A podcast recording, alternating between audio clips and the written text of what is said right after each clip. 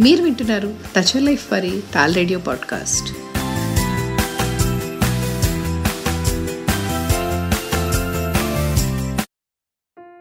ఓ చిన్న కథ చెప్పుకుందాం. ఈ కథ నాకు తెలిసి చాలా మందికి తెలిసే ఉంటుంది వినే ఉంటారు లేదా ఎక్కడొక్కడ చదివే ఉంటారు. కానీ ఎందుకో ఈ కథ నాకు చాలా ఇష్టం.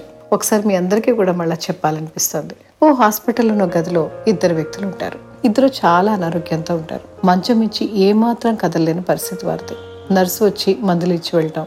వీళ్ళ అవసరాలకు ఆయాలు రావడం తప్పించి మిగతా సమయం అంతా వీళ్ళిద్దరే ఆ గదిలో ఉండాలి. దాంతో ఇద్దరు వాళ్ళ చిన్నతనం వాళ్ళ స్నేహితులు అల్లర్లు చదువులు ఉద్యోగాలు వాళ్ళ పెళ్ళి కుటుంబం ఉద్యోగం ఇలా ఎన్నో విషయాలు చెప్పుకునేవారు. అందులో ఒక వ్యక్తి మంచం ఆ గదికి ఉన్న ఒకే ఒక కిటికీ కొంచెం దగ్గరగా ఉండేది. అతను కాస్త ప్రయత్నించి తన మోచేతిపై లేచి బయటకు చూడొచ్చు. దాంతో అతను రోజు మధ్యాహ్నం ఒక గంట సేపు ఆ మోచేతిపై లేచి బయట ఏం జరుగుతుందో పక్క మంచిపోయిన వ్యక్తికి వివరించేవాడు. ఆ కిటికీలోంచి చూసి ఆ వ్యక్తి పక్క మంచిపోయిన వ్యక్తికి బయట ఏం జరుగుతుందో అంతా వివరించేవాడు కదా.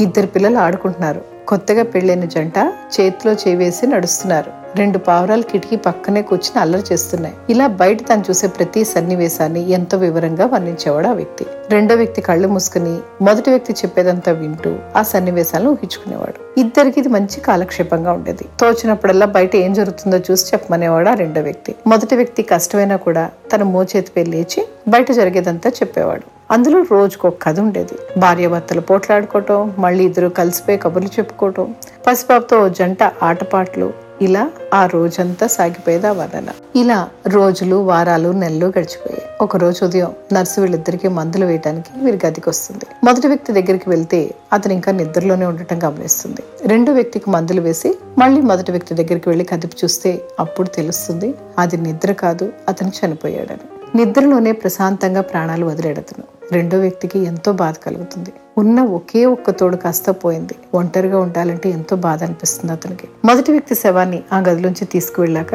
అతని పక్కని దులిపి మారుస్తుంది నర్సు. అప్పుడు ఆ రెండో వ్యక్తి ఆ నర్సుతో వీలైతే తనని ఆ మంచం పైకి మార్చమంటాడు. కిటికీలోంచి చూస్తే అయినా కాసేపు కాలక్షేపం చేయొచ్చని అతను అనుకుంటాడు. నర్సు సరేనంటూ అతన్ని కిటికీ పక్క మంచం పైకి మారుస్తుంది. ఎన్నో నెలల నుంచి బయట జరిగేది వింటం మాత్రమే చేస్తున్న అతను ఆత్రంగా బయట ప్రపంచాన్ని చూడాలని అతి కష్టంపై తన మోచేతిపై పైకి లేస్తాడు కిటికీ బయటకు చూసిన అతనికి ఆశ్చర్యం కోపం రెండూ వస్తాయి. కారణం అక్కడ కిటికీ పక్కన ఏం లేదు. ఖాళీ గోడ మాత్రమే ఉంది. మరి ఎందుక చనిపోయిన వ్యక్తి అబద్ధాలు చెప్పాడు? లేనిది ఉన్నట్టు చూడండి చూసినట్టు ఎందుకు చెప్పాడు? ఆ మాటే అడుగుతాడు నర్సునతను అప్పుడు నర్సు చెప్పిన విషయం విని అతని నోట మాట రాదు మొదటి వ్యక్తికి అసలు కళ్ళు కనపడవట.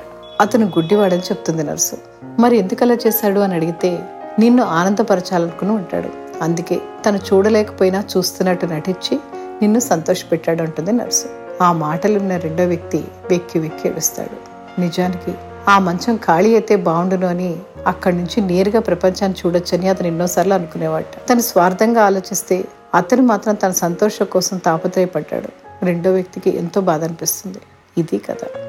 తన బాధ తన పరిస్థితులు వీటన్నిటి మధ్య కూడా మొదటి వ్యక్తి రెండో వ్యక్తికి సంతోషాన్ని ఇవ్వాలని తాపత్రయపడ్డాడు. ఆ వ్యక్తి బాధను తీర్చేందుకు తన వంతుగా తను కొంచెం ప్రయత్నించాడు. బాధను పంచుకుంటే తరుగుతుందో లేదో కానీ సంతోషాన్ని పంచుకుంటే తప్పకుండా పెరుగుతుంది. రెండో వ్యక్తికి సంతోషాన్ని కలిగించడంలో తను సంతోషం పొందాడు మొదటి వ్యక్తి. నిజంగా జీవితాన్ని జీవించడం అంటే అదే. ఇతరులకు సంతోషం కలిగించడంలో మనం సంతోషం పొందగలిగితే అదే అత్యుత్తమ సంతోషం. ఒక చిరునవ్వు మరో చిరునవ్వుకి ప్రాణం పోస్తుంది. ఓ ఓదార్పు ఓ మనిషిలో జీవితంపై ఆశను రేకెత్తిస్తుంది. ఓ చిన్న ప్రయత్నం మరో మనిషికి అద్భుత ప్రపంచాన్ని చూపిస్తుంది. సంతోషాన్ని పంచుకుంటూ పెంచుకుంటూ ముందుకు సాగిపోదాం. ఆలోచించండి. మరిన్ని మంచి కార్యక్రమాల కోసం ట్యూన్ చేయండి టాల్ రేడియో.